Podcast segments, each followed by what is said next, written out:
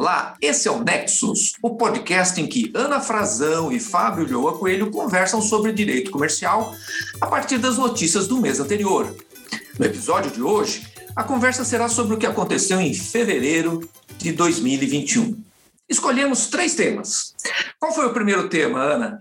Primeiro tema, Fábio, foi a discussão a respeito da GameStop e todo o aumento das ações, todos os problemas que decorreram daí, um caso que atraiu a atenção do mundo e também do Brasil. E o segundo tema? O segundo tema é o enrosco da Petrobras com toda essa questão de interferência política na administração da empresa pelo presidente da República. O terceiro? O terceiro é uma questão que não é nova, mas que sempre se repete, que diz respeito aos contratos de venda antecipada de soja e as reclamações dos produtores em relação ao cumprimento desses contratos. Maravilha!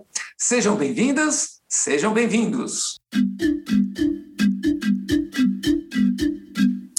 Bom, Fábio, vamos começar falando sobre a GameStop. Essa empresa eu particularmente não conhecia, só tive conhecimento dela com as notícias recentes sobre a disparada no valor das ações, o que chamou a atenção por ser algo realmente atípico. Como é que você viu esse caso? É, né, eu também não conhecia esta empresa, né? A GameStop é uma empresa que se dedica a uma atividade que não tem futuro, né? Ela comercializa, ela aloca games em mídias físicas. Né? É, claro, os, os, as pessoas que se entrem, é, se divertem com os, com os games, né, é, estão utilizando mídias eletrônicas, né? não, não usam mais mídia física na maioria das vezes. E aí isso foi uma das coisas que, que chamou a atenção. Como é que uma empresa que está afadada a desaparecer de repente tem as suas ações, os preços das suas ações, a cotação das suas ações subindo. É, tantas pessoas estão investindo dinheiro num negócio sem futuro? Exatamente. Aí a gente já precisa dar um passinho para trás para entender a questão das vendas em descoberto e verificar como os agentes do mercado se posicionaram aí. Exato, né? A gente precisa olhar um pouco para o outro lado e ver aquelas figuras do, do que o mercado chama de comprados e vendidos. Né? São operadores, investidores, enfim, que fazem é, um contrato de compra e venda a termo. Né? Então vamos supor que é, eu, eu, seja vendido, você é a comprada. Né? É, a gente vai contratar, por exemplo, que daqui a dois meses eu vou te vender é, ações da GameStop, uma determinada quantidade que a gente vai definir de ações da GameStop, e vão definir um preço. Vou vender isso por 10 eu sou o vendido, você é a comprada. O que acontece? Eu estou fazendo uma aposta, eu como vendido estou fazendo uma aposta de que essas ações, a cotação delas vai diminuir, de forma que eu daqui a dois meses estarei fazendo um excelente negócio vendendo por 10 para você algo que vale 9. Né? E você? Você está fazendo a aposta contrária, né? Como comprada. Você está imaginando que daqui a dois meses essas ações vão estar valendo 11. E, portanto, estará fazendo um, grande negócio porque você estará comprando por 10 algo que vale 11. Exatamente, ou seja, do ponto de vista de vários investidores que estavam apostando na queda do valor das ações da GameStop, fazia todo sentido diante até desse percurso que você mencionou, do fato dela já exercer uma atividade fadada ao fim, mas aí eles não contavam com um fato novo, que era exatamente uma comunidade de investidores nesse Reddit, né, nessa rede social. E aí, Fábio, o que, que essa comunidade então fez que trouxe toda a diferença para esse caso? Pois é, quando, quando eu estou vendido numa determinada ação, eu estou prestando atenção no comportamento dessa ação e, e, e, na medida em que o preço dessa ação, a cotação dessa ação é, suba, é, pode ser que eu tenha interesse em limitar as minhas perdas. Né? E aí eu vou comprar essas ações é, que eu com as quais eu me comprometi a vender, né? Porque isso é, isso é interessante. Os comprados e os vendidos, nem o vendido vai entregar as ações, nem os comprados querem receber ações. Né? Eles vão resolver, na maioria das vezes, a, a, a questão pela diferença de cotações. Né? Então, no, no, nosso exemplo aqui, se no dia lá da, da, da do vencimento do nosso contrato, a, a ação valia 9 e eu vendi para você por 10, você me paga 1. se no dia uh, da cotação da, do, do, cumprimento desse contrato, a, eu vou vender por 10 a, ações que valem 11, né? aí é o contrário, eu que te pago um para a, é, a gente acertar pela diferença. Né? Mas se, se, se eu começo a ver essa ação subindo para 10, 12, 13, 14, eu posso ter interesse em limitar a minha perda, e aí eu só vou conseguir fazer isso comprando a ação. E foi o que aconteceu. De repente, o preço das ações da GameStop começaram a subir, né? e houve uma grande competição, vamos dizer assim, entre os vendidos em GameStop para limitar as suas perdas. Agora, um ponto muito interessante, Fábio, é que muitos têm salientado que esse processo ele teria um caráter, digamos assim, de novidade, porque ele decorreria já da internet, da facilidade de comunicação, de interação e mesmo de coordenação entre essas comunidades de investidores, pequenos investidores, mas que juntos vão poder influenciar no mercado. Você viu que, inclusive, alguns veículos de comunicação chegaram a sugerir que haveria aqui uma espécie de batalha entre o pequeno contra o grande, o New York Times dizendo que os pequenos fizeram uma verdadeira é, milícia digital contra os grandes investidores. Como é que você vê isso?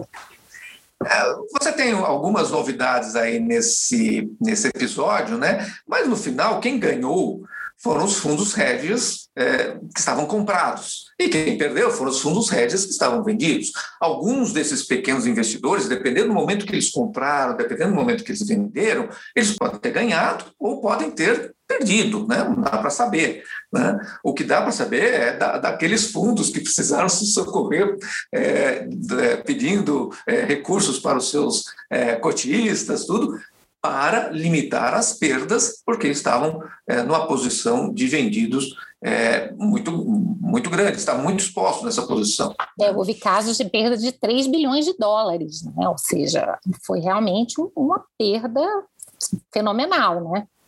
E, e, boa parte desses 3 bilhões de dólares que eh, os vendidos perderam, quem ganhou eh, foram os comprados, não foram aqueles eh, 6 milhões de amigos que se encontraram na rede social. Né? É, e agora é. fica a discussão sobre como vamos entender esses fenômenos, não é, Fábio? Como as próprias autoridades reguladoras vão lidar com isso, ou seja, em que medida isso é uma tendência natural do mercado, em que medida, e dependendo das circunstâncias específicas, isso poderia configurar alguma infração administrativa ou mesmo penal de manipulação de mercado. E eu acho que a SC e a CVM certamente vão ter que se posicionar sobre isso em algum momento, né?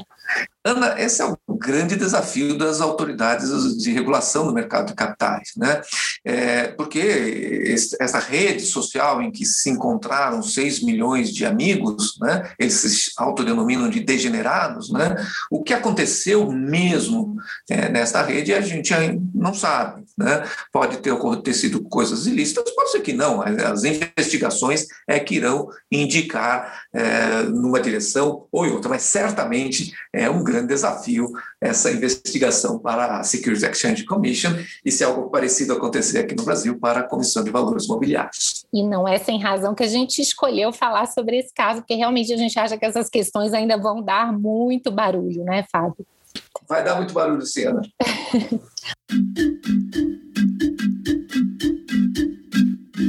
nosso segundo assunto, Ana, é esse enrosco aí da Petrobras. Né? A Petrobras é uma sociedade de economia mista, né? o controlador é a União, né? e a União, como controladora, elege o conselho de administração da Petrobras.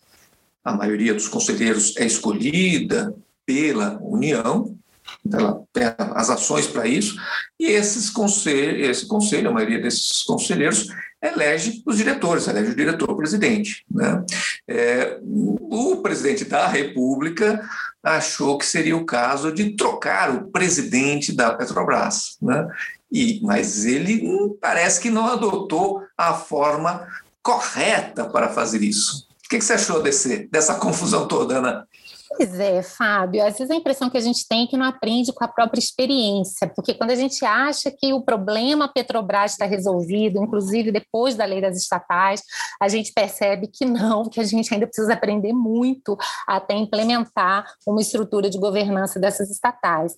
Eu achei muito complicado o que aconteceu por duas razões. A primeira razão, o contexto em que isso acontece, porque é um contexto claro de uma sinalização de interferência política nessas empresas. E, em segundo lugar, a forma como isso aconteceu também. Então, acho que a gente pode aproveitar e direcionar essa nossa conversa para esses dois lados, porque os dois são igualmente preocupantes. Você não acha? Igualmente preocupantes.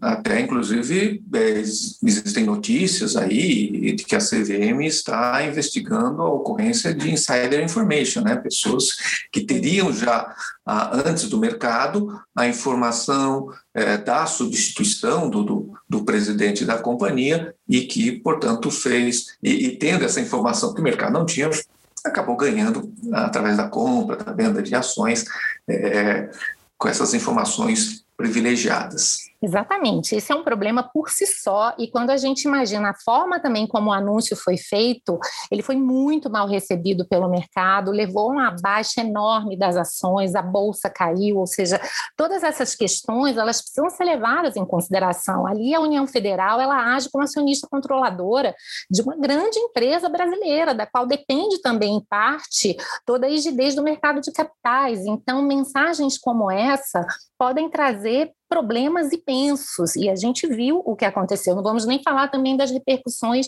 internacionais, ainda mais considerando que a própria Petrobras já havia assumido vários compromissos com a SC norte-americana em relação à adoção de é, técnica de governança que assegurassem independência e etc.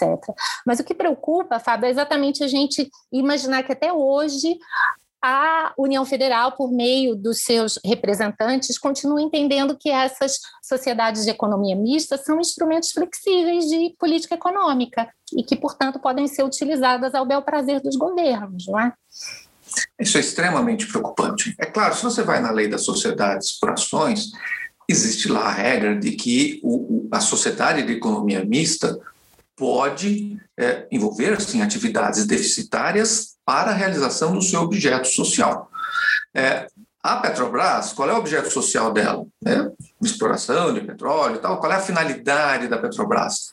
A segurança energética, não faltar energia é, de combustível fóssil no Brasil. Né? Ou seja, a Petrobras não tem nada a ver com inflação, não tem nada a ver com o impacto que o preço dos combustíveis na bomba lá no posto de gasolina vai trazer no preço do feijão, no preço do arroz, no, preço do frete é, que é cobrado pelos, pelos caminhoneiros. Né? Então, é uma distorção você usar a Petrobras é, como instrumento de política monetária, é o mínimo que a gente pode dizer. Né?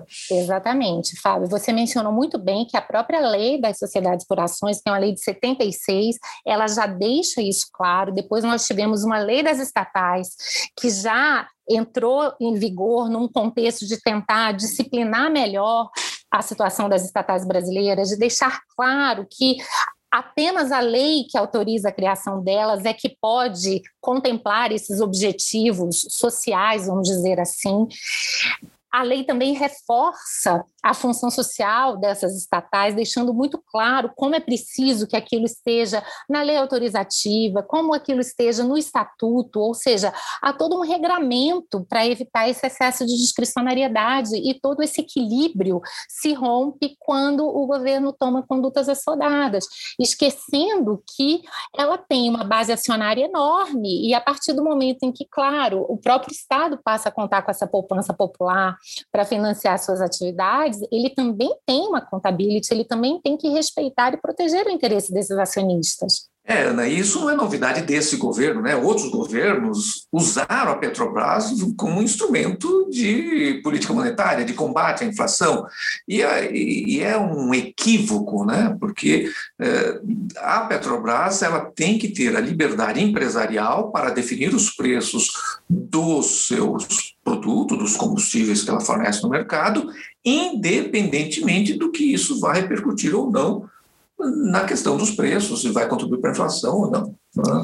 Sem dúvida nenhuma. E tanto que vamos lembrar que no governo Dilma houve também muitas acusações da utilização indevida da Petrobras, exatamente para subsidiar artificialmente o preço do combustível, para conter a inflação.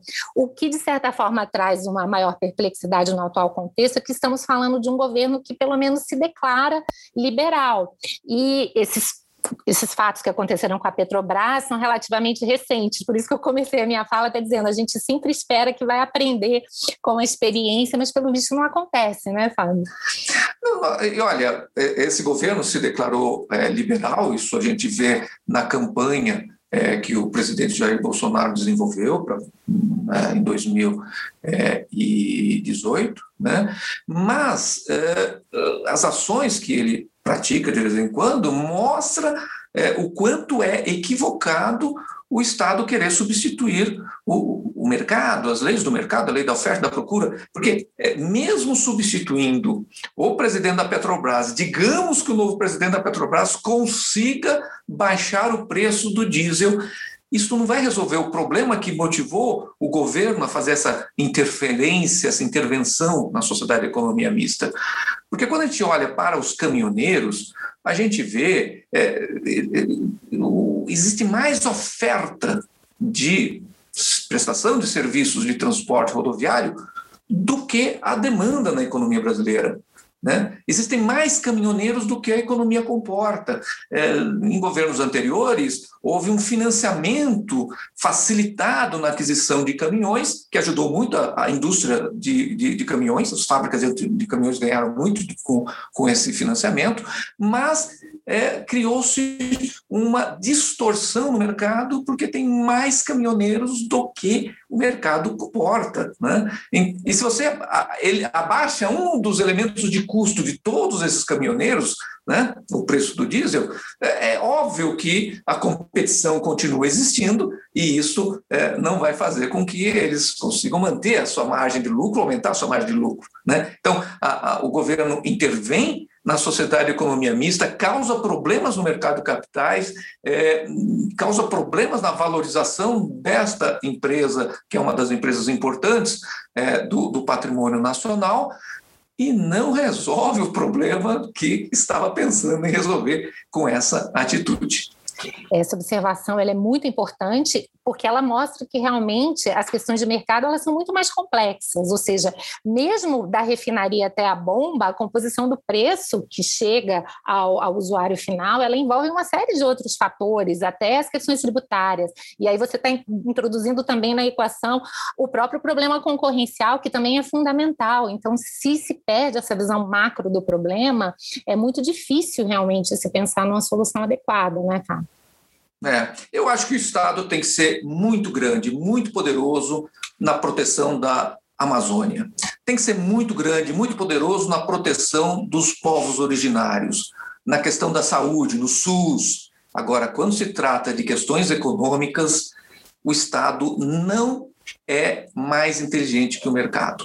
Ao, contrário, o Estado, muitas vezes, nas questões econômicas, faz essas coisas que nós estamos vendo aí em relação à Petrobras, ele queria chegar nesse objetivo, o Estado, ele faz exatamente o o oposto do que deveria fazer. Né?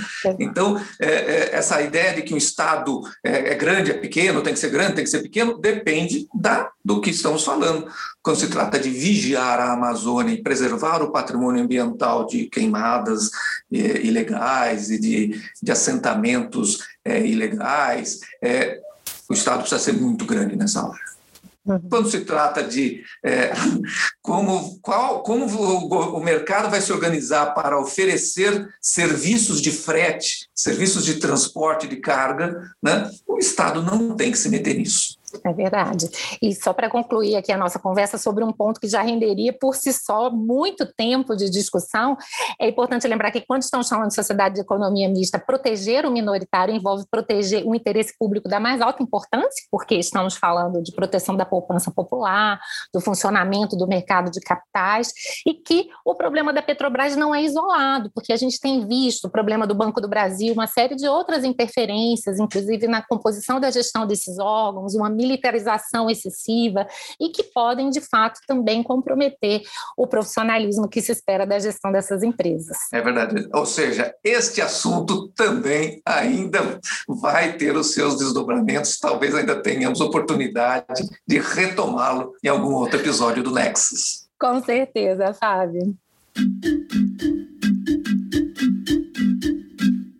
Fábio, o nosso último assunto de hoje é também um assunto que não é novo, ele vai e volta sempre que é, os produtores, muitas vezes, inconformados com os resultados dos contratos de venda antecipada de soja, tentam então levar esses contratos para o Poder Judiciário, procurando então obter um aumento nesses preços.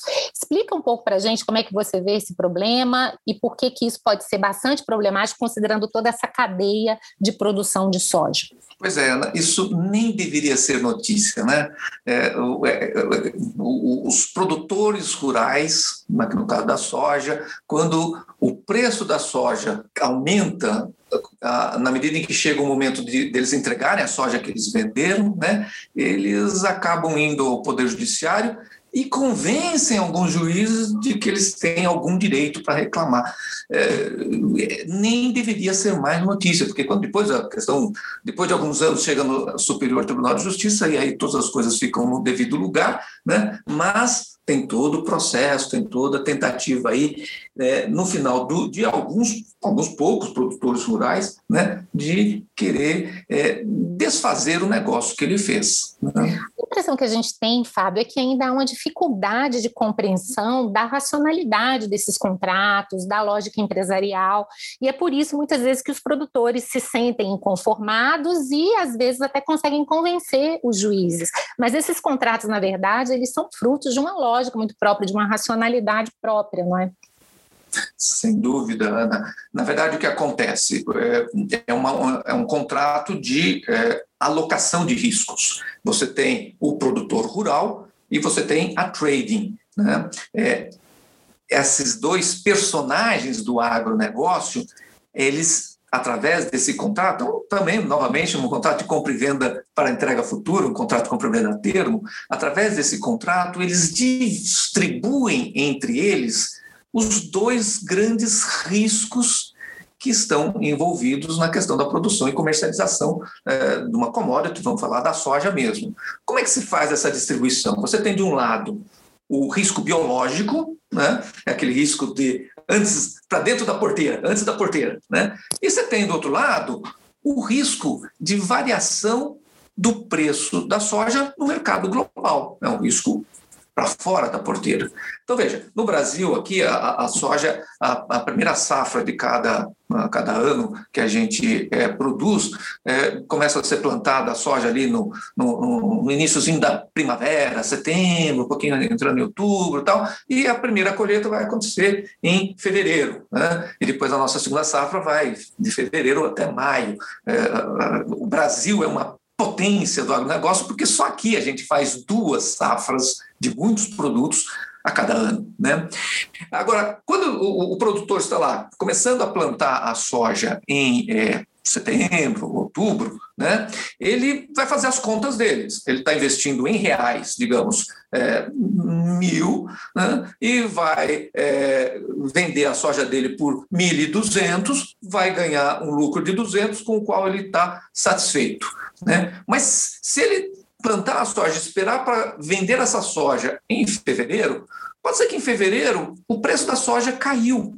Por quê? Porque nos Estados Unidos ah, é, há uma, super oferta do produto, porque os chineses é, passaram por uma determinada, é, um sustozinho lá e compraram menos soja. Enfim, fatores que estão completamente fora do alcance do controle desse nosso produtor rural aqui. Né? Então, o que ele faz? Né? Se, ele, se ele deixa para vender a soja só em fevereiro e a soja está 900, ele ficou no prejuízo, ele investiu mil e vai receber 900 o que ele faz? Ele já vende em, é, em setembro, ele já vende a soja dele, na qual ele investiu mil, ele já vende por 1.200 para uma trading.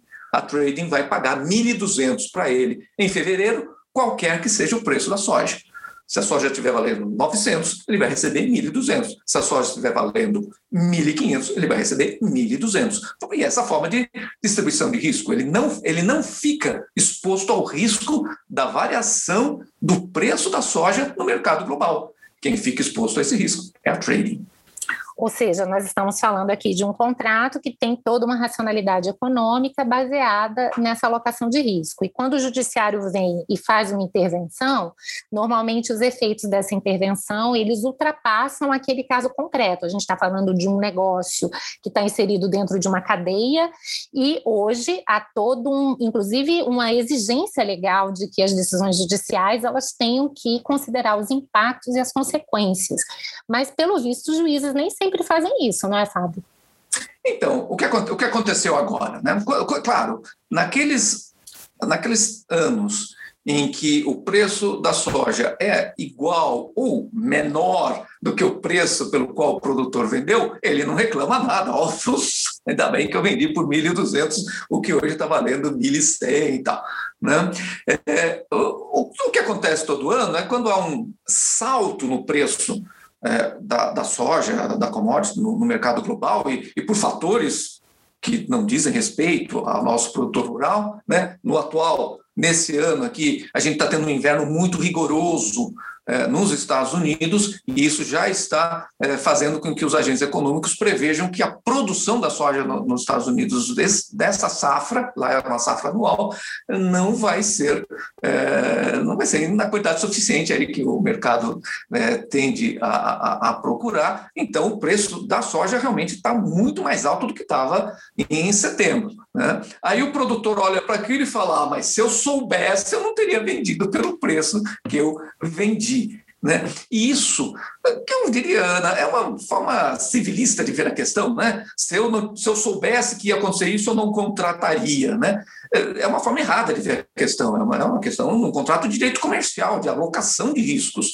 O que o produtor queria quando ele fez a venda antecipada da sua, do seu produto, da sua soja, era ter uma garantia, uma garantia contra um determinado risco. Isto ele recebeu, isso ele teve. Ele ficou protegido do risco de oscilação do é, preço no mercado global. Agora, esse preço subiu muito, quem vai ter direito de vender a soja por esse preço no mercado global é a trading, que assumiu o risco do preço cair. Porque, veja, você pode perguntar, né, essa trade é maluca? ela vai comprar em setembro por um preço que ela não sabe se vai ser subir ou descer. É, na verdade, uma trade que ficasse com uma única commodity seria mesmo muito arriscado. Não, não invista no dinheiro numa trade que faça apenas uma, é, se dedique a uma commodity. Mas a trade se dedica a uma cesta de commodities, café, soja, açúcar, petróleo e tal, e o que ela vai perder numa, vai perder em algumas, ela vai ganhar em outras, e ela espera que é, no fim do exercício ela tenha ganho um pouquinho mais do que perdido para poder distribuir lucro para os seus acionistas. Né? O que não é certo e é o que alguns juízes acabam é, caindo na conversa do, do, do, advogado do produtor rural, é ele chegar e dizer, excelência, se eu soubesse que hoje a soja seria 50, não teria vendido por 10, né? E, e, e eles acabam, o, o, os juízes acabam inadvertidamente, por não conhecer a lógica desse negócio, dessa alocação de risco, dando algumas liminares que liberam o produtor rural do cumprimento do contrato. É, é muito ruim para a economia essas decisões. Agora, o lado bom é que parece que, apesar, claro, de algumas decisões em sentido contrário, mas parece que o judiciário hoje já tem uma certa maturidade para se deparar com essas questões e, pelo menos no que diz respeito aos problemas mais concretos relacionados à safra 2020-2021, me parece que o judiciário está respondendo adequadamente em relação relação a esses contratos, não é isso? Ana, concordo com você. Né? Você tem aqui uma decisão, outra decisão ainda nesse enfoque civilista, inapropriado, mas o que a gente tem visto nos últimos anos é uma notável, uma extraordinária é, é, aceitação, difusão dos princípios do direito comercial, da lógica dos contratos empresariais no Poder Judiciário. Cada vez mais as decisões estão é, confirmando a alocação de riscos que os empresários contrataram. E isso é muito bom para a economia, porque no final né, nós estamos falando de preço do financiamento do agronegócio. Né? Uhum. Se o Poder Judiciário eh, desacreditasse esta alocação de risco, eh, é óbvio que os, as tradings eh, teriam que colocar no preço da soja esse risco judicial em prejuízo do produtor rural.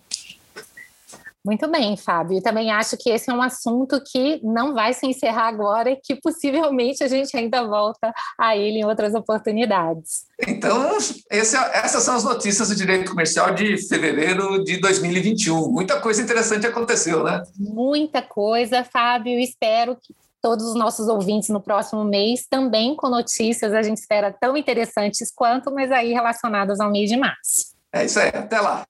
Até lá.